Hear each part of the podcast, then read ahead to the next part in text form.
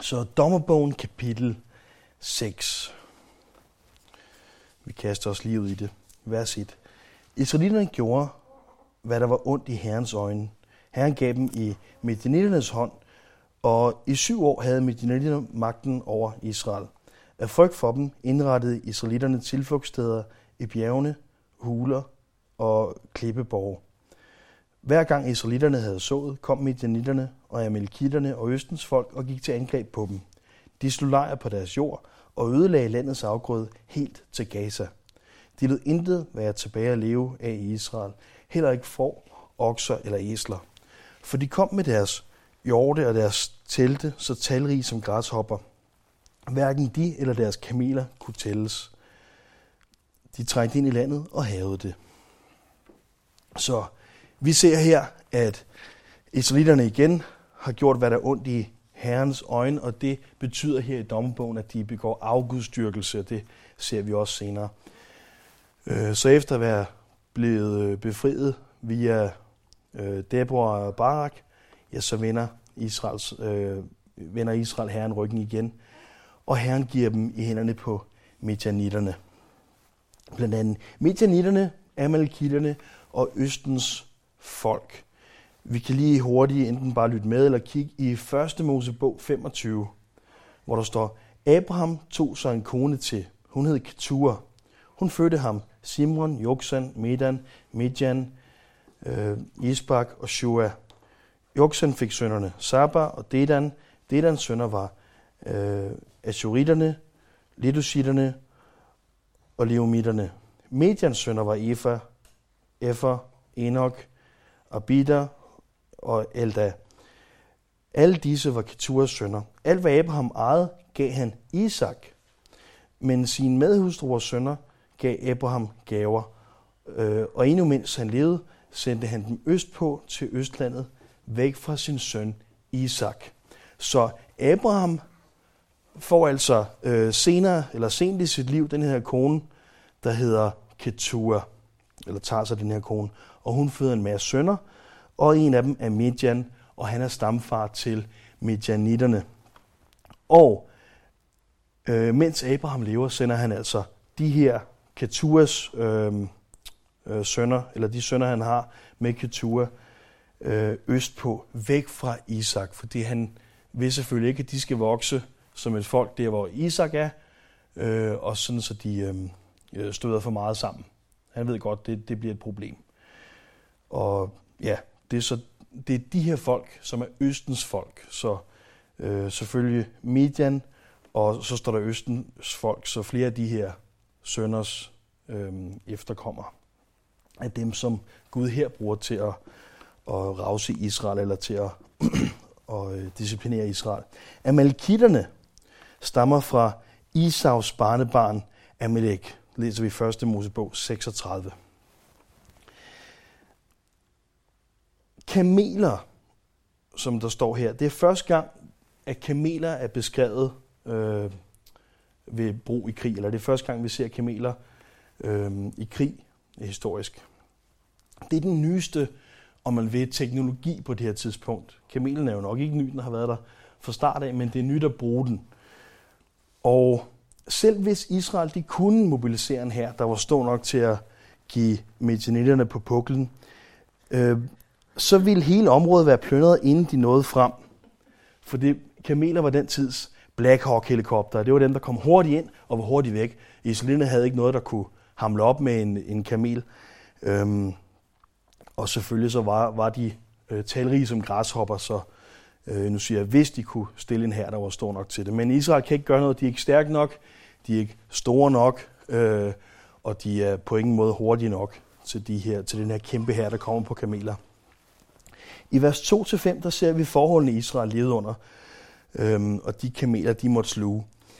Israel har været undertrykt før.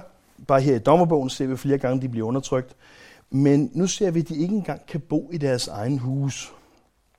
De må bo i de her huler og, og, og fæstninger.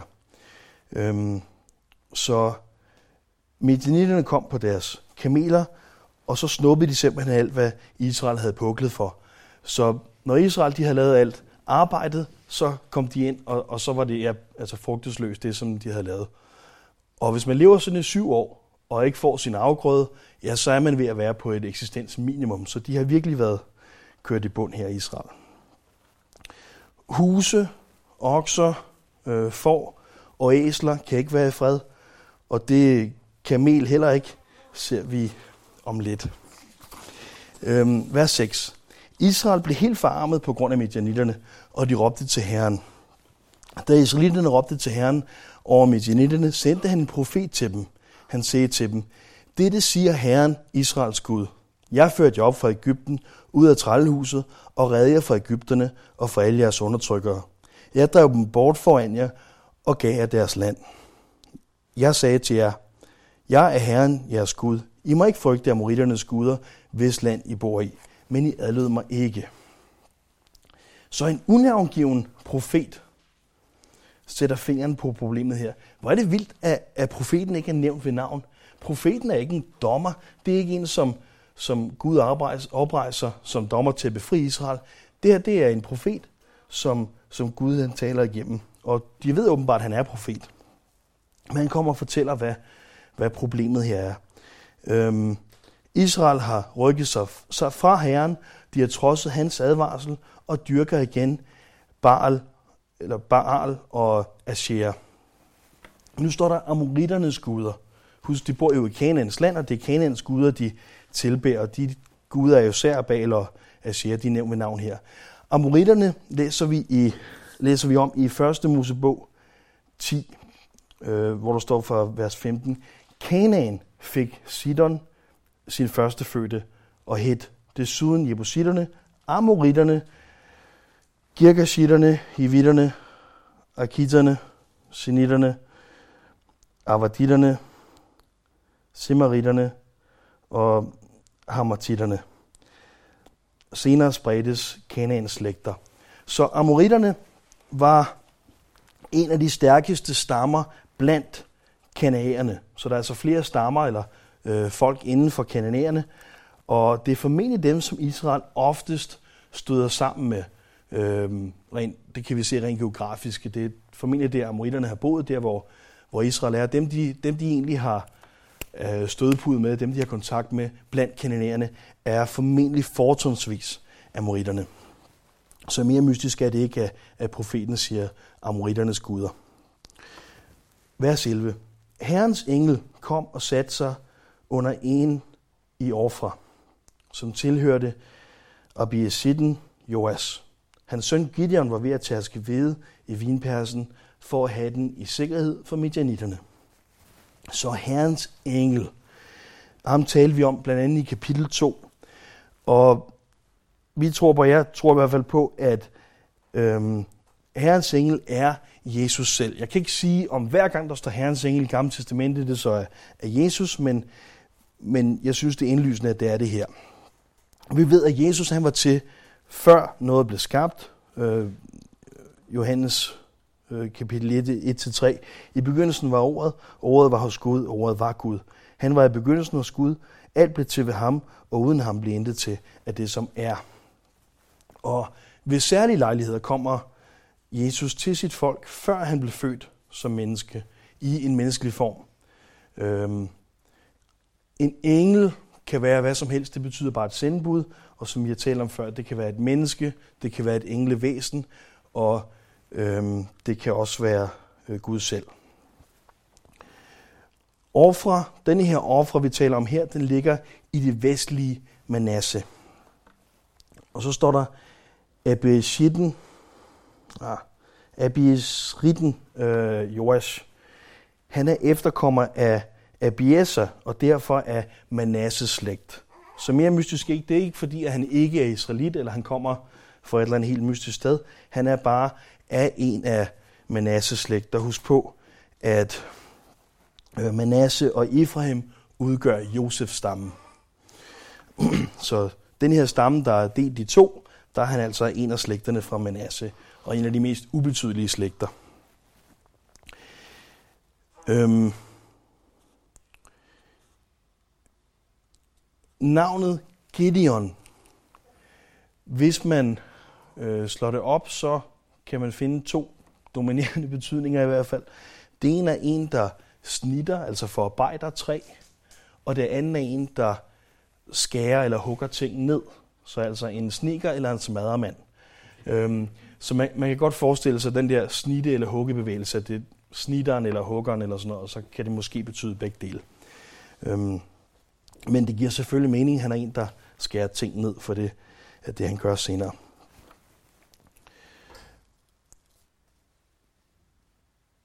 Og så tærsker han hvide i vinpersen.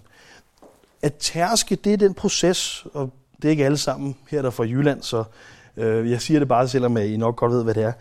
Processen, hvor man skiller kerner fra kornaks ved at, at slå på dem og så kaste dem op i vinden, eller stampe på dem og kaste dem op i vinden i det her tilfælde.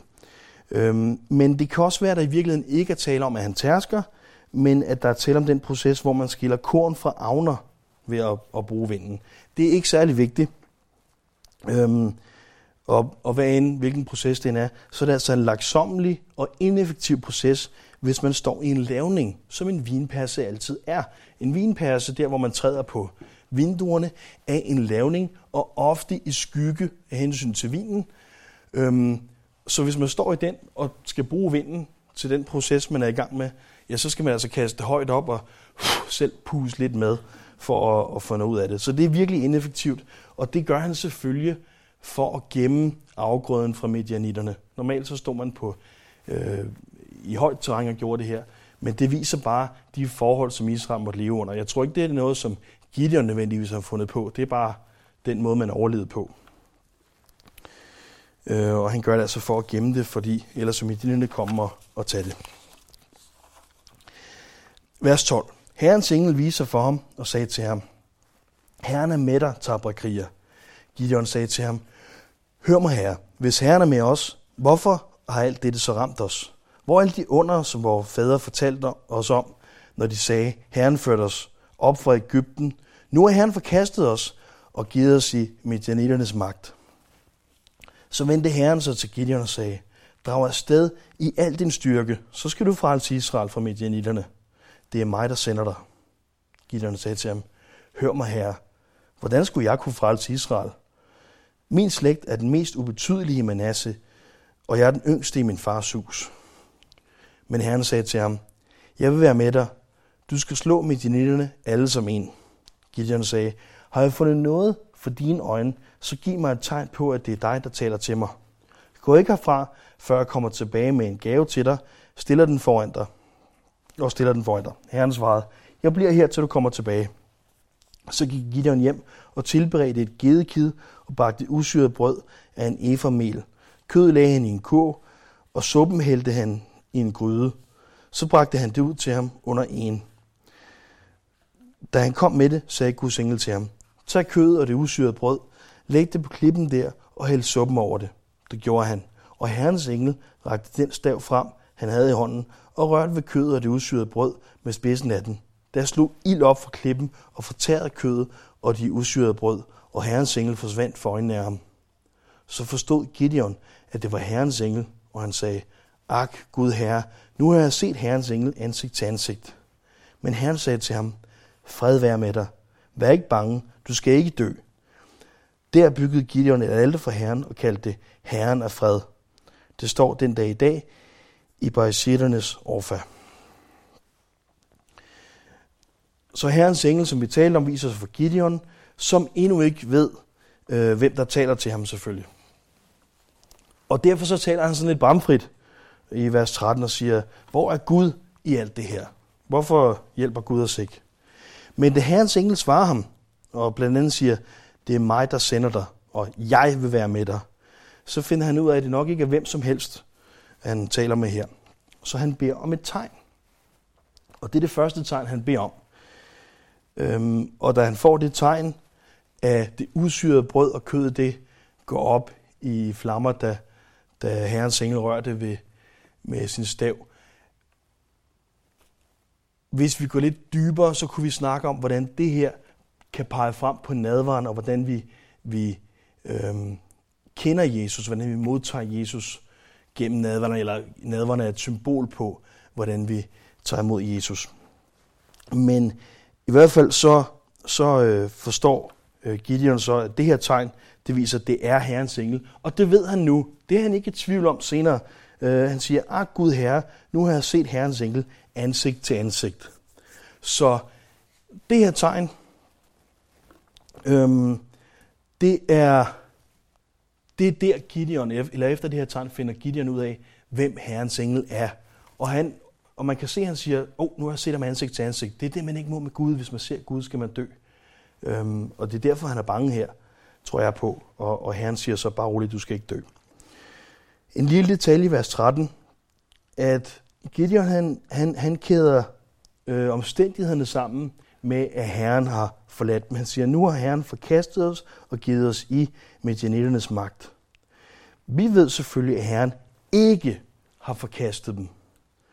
Men han har givet dem i medianitternes magt, for at de skal vende sig til Gud. Så det er faktisk det modsatte, der er tilfældet.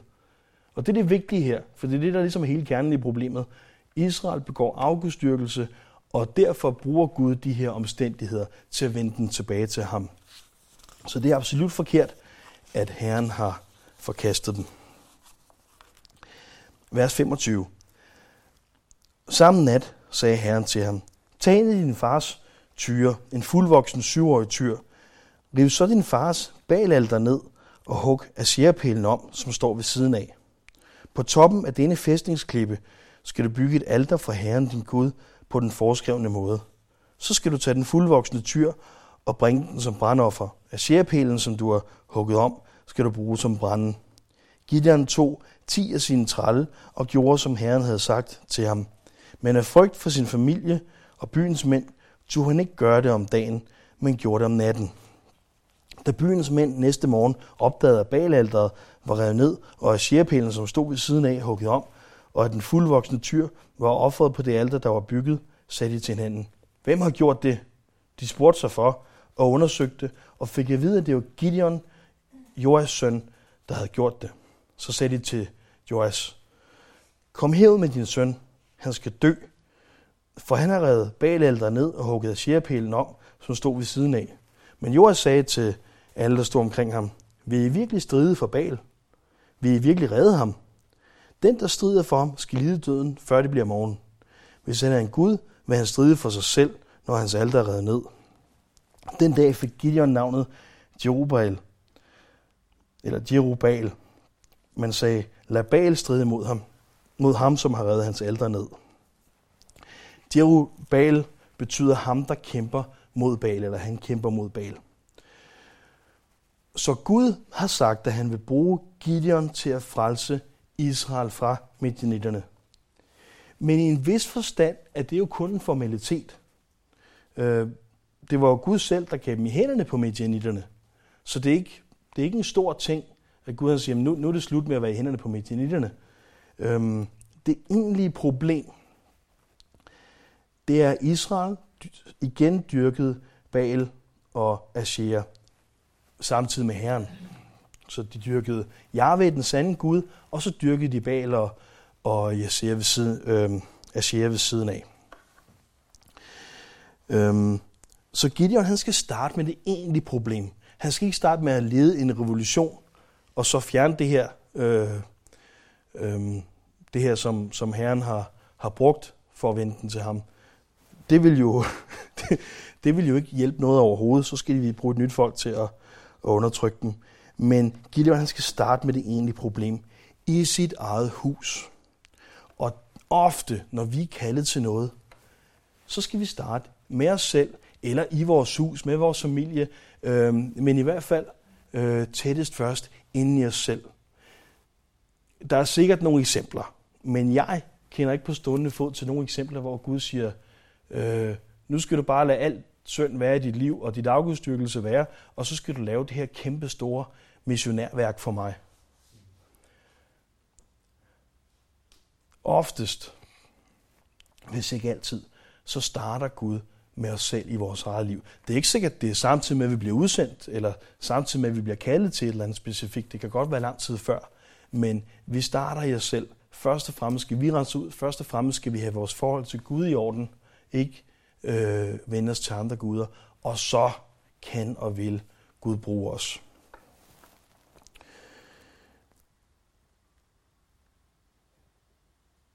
Så Gideon han skal starte med et egentligt problem, og han skal starte i sit eget hus. Og derved får han et nyt navn. De kalder ham i hvert fald noget nyt. Øhm, et navn, der peger på, hvem det er, der befrier Israel. Det er det smart lavet. Der står ikke, det er Gud, der giver ham det navn. Men jeg er ret sikker på, at han har en finger med i spillet.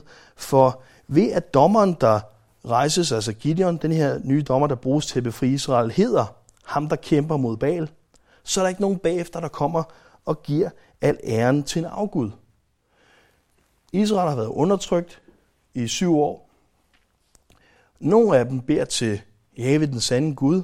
Nogle af dem beder til Baal, nogle af dem beder til Asher, og rigtig mange af dem beder til alle tre. Så øh, hvis medianitterne bliver sparket ud efter det, jamen så vil der være nogen, der giver Jave æren, og nogen, der giver Baal æren, og nogen, der giver Asher æren, og folk vil blive ved med at lave det, de hele tiden har gjort. Men nu er der altså rejst en dommer, der skal gøre det her. Han har startet med at flå aldrene ned til de to falske guder her, og så har han endda et navn, øh, så ingen vil give Baal æren bagefter. Så ham, der kæmper mod Baal, har befriet Israel, så der er ingen tvivl. Vers 33. Alle medianitterne og amalekitterne og Østens folk samledes og gik over Jordan, og de slog lejr på Israelsletten, Rigsrealsletten. Der iklædt herrens ånd så Gideon. Han stødte i hornet, og i besritterne sluttede op bag ham. Derpå sendte han bud ud i hele Manasseh, og de sluttede også op bag ham. Og han sendte bud ud i Asher og Zebulon og Naphtali, og de sluttede sig til dem. Gideon sagde til Gud, vil du frelse Israel ved mig, sådan som du har lovet? Nu lægger jeg noget uld på tærskepladsen, og hvis der falder duk på ulden alene, mens der er tørt på jorden, så ved jeg, at du vil frelse Israel ved mig, sådan som du har lovet. Og sådan gik det. Da han næste morgen vred ulden, pressede han så meget duk ud af den, at der blev en skål fuld vand. Gideon sagde til Gud, du må ikke blive vred på mig, når jeg taler den ene gang endnu. Lad mig bare en gang til prøve med ulden. Lad ulden alene være tør, mens der falder duk på jorden. Og sådan gjorde Gud den nat. Kun ulden var tør, mens der var duk på jorden. Så første gang Gideon han bad om et tegn, der var det for at få bekræftet, at det var Herren, der talte til ham. De efterfølgende to tegn med ulden her, det er for at se, om Herren holder sit ord.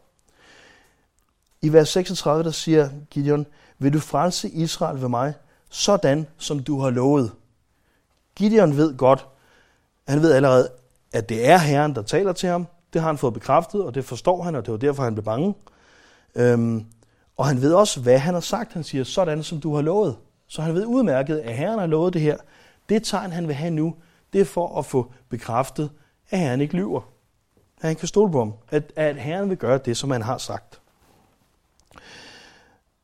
Så han vil have et, et, et, et tegn på Herren til at stole på. Jeg tror ikke, det er forkert, at vi, når vi møder Jesus, siger, Herre, hvis du er Gud, øhm, øh, så, så vis mig det. Giv mig et tegn, eller overbevis mig. Jeg vil gerne overbevises. Jeg vil gerne tage imod dig. Eller siger, Herre, hvis, hvis Bibelen er dit ord, så vis mig det, så lær mig det, så overbevis mig det. For jeg vil gerne tage imod dit ord. Det tror jeg ikke. Jeg, det, jeg kan ikke se, der er noget galt i det. Øhm, hvad, hvis, hvad hvis Bibelen ikke var Guds ord, og vi så gik efter noget helt forkert, øh, men gerne ville adlyde Gud? Det er selvfølgelig, hvilken indstilling vi har, når vi, når vi beder om sådan nogle ting, som er vigtige. Hvad er motivet bag? Øhm, men jeg, jeg vil være betænkelig ved at bede om et, et øhm, ved at bede om, om tegner under for at få bekræftet, at jeg kan stole på Gud og stole på, hvad han siger. Når jeg har fattet, hvem Gud er, hvem Jesus er, hvad Bibelen, hvad ordet er, så vil jeg være meget betænkelig med at bede om et tegn på, at jeg kan stole på, hvad jeg ved, han har lovet. Jeg håber, det giver mening. Øhm, du må ikke Øh, du må ikke udæske Herren din Gud, øh, ved vi, Jesus siger Matthæus 4:7, og noget lignende er, sagt i 5. Mosebog 6. Når det så er sagt, så skal vi måske også sætte os i Gideons situation og tænke, det her, altså han, de har været undertrykt syv år, han har set mange blive, blive dræbt sikkert, og, og de er imod en kæmpe stor fjende. Vi ser ikke, at Herren siger noget til det. Altså, jeg vil i rette sætte Gideon. Øh, det gør Herren ikke, som, som vi ser det her i ordet. Øh, og hver situation er anderledes. Hvis jeg blev kaldet til at sætte mit og min families liv på spil, øh, for at gå til kamp mod en invasion, hvor jeg ikke kunne regne med, med, øhm, med opbakning øh, blandt, blandt, øh, øh, blandt min egen, ja, så kunne jeg måske også komme til at bede om et tegn. Men jeg tror ikke, det er det rigtige at gøre. Jeg tror i al beskedenhed ikke, at det er smart at sætte betingelser, som Gud skal opfylde. Jeg vil egentlig hellere bede om et tegn, og så Gud bestemt, hvad tegnet skulle være. For hvis jeg sætter en betingelse, så er det mig, der dikterer, hvad Gud skal gøre. Hvis så, så kan jeg jo sætte, så kan jeg jo sætte barn lavt, kan man sige. Så kan jeg sige, hvis, hvis det bliver regnvejr i november, så, jeg, så øh, må jeg godt gøre det og det. Men jeg har jo måske underbevidst sat en situation, som, som nok vil, så vil det nok regne. Når det så regner, vil jeg så stole på, at det var Gud, eller vil jeg være i tvivl om, det var mig selv, der havde sat den her situation op? Og omvendt, hvis det er en fuldstændig umulig ting, øhm, hvis... Øh, ej, det er måske ikke sjovt på en optagelse, men, men lad, lad os bare sige, øh, øh, hvis jeg får tæv af, af øh, Samuel, altså min søn på halvanden år, hvis han gennemtæver mig i morgen, øh, så, øh, ja, så, så er det ikke din vilje, at jeg skal gøre det og det. Hvis så det ikke sker, så vil jeg jo være i tvivl, om det var mig, der havde sat en situation, der ikke, altså om det stadigvæk er Guds vilje, men bare Gud ikke vil give mig det tegn.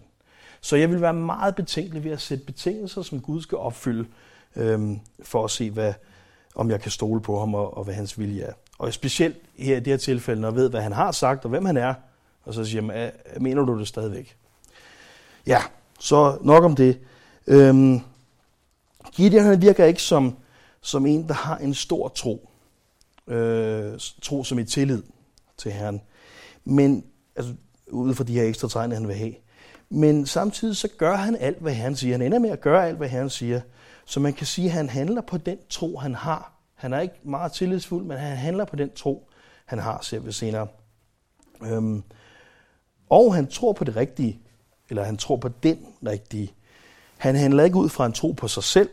Vi ser, han, han er ikke, altså, det er ikke sådan, at han, han stråler af selvtillid. Han står i vinpærs og tærsker, for han ved godt, ellers så får han tæv. Øhm, og, og de snupper alt, hvad han har. Han handler ikke på en tro ud fra folk, eller for at Israel nok skal sejre, eller hans stamme Manasseh nok skal sejre. Han river de her afguder ned om natten, for han ved godt, at, at de vil gå imod ham, så snart han begynder at rive de her afguder ned. Og han handler ikke ud fra en tro på de falske guder, øh, Baal og øh, Asher. Men det er jo dem, han, han starter med at rive ned. Så han, han tror på den rigtige Gud, og han handler på den tro. Øhm, uden at have hele planen. Jakobsbrevet 1.22 står der, Den der ordets hører, men ikke dens gør, ligner en, som betragter sit eget ansigt i et spejl. Han betragter nok sig selv, men går bort, men går bort og har straks glemt, hvordan han så ud. Men den, der fordyber sig i frihedens fuldkommende lov og bliver ved den, og ikke er en glemsom hører, men en gerningens gør, han skal være salig ved det, han gør. Forskellen på de to her er, øhm, er ikke øh, undskyld, forskellen på de to eksempler er ikke efter de har hørt, øhm, hvad de skal gøre, men før. Den ene, han vurderer, om han er enig, og så vil efterkomme det, han hører. Men den anden lytter som en instruks, øh, som han allerede har tænkt sig at efterkomme. Altså den ene lytter, ligesom hvis en, politi- en politiker fortæller sin valgtale og så videre, og så tænker han, om er det en, jeg vil stemme på? Vil jeg følge det her? Hvor meget er jeg enig? Og så vurderer han.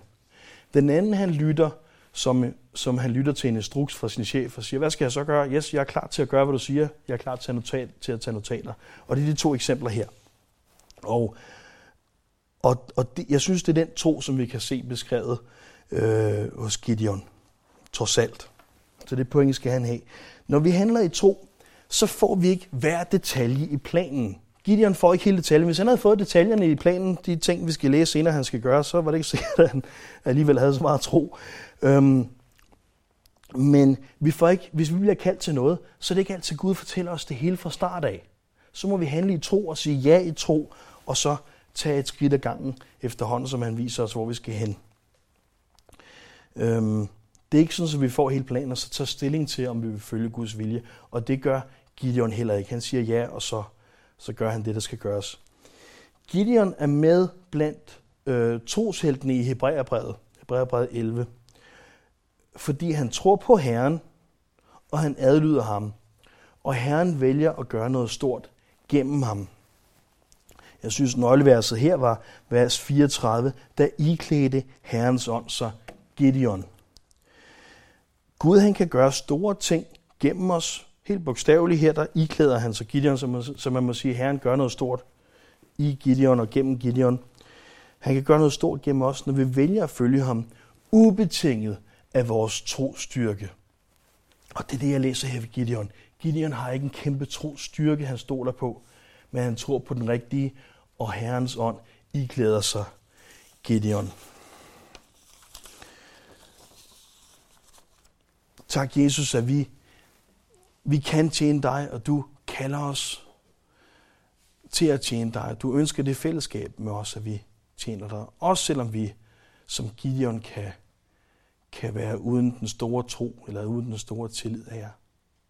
Her hjælp os til at, at handle på den tro, vi har, til at ikke bare have tillid til dig, det ønsker vi så sandelig også, men også være ordets gøre, klar til at at, og modtage en strus for dig og er klar til at, og gøre, hvad du siger, uden at kende hele planen her. Tak, at du har glæde i at, at bruge os til dit værk her. Det er noget over noget. Amen.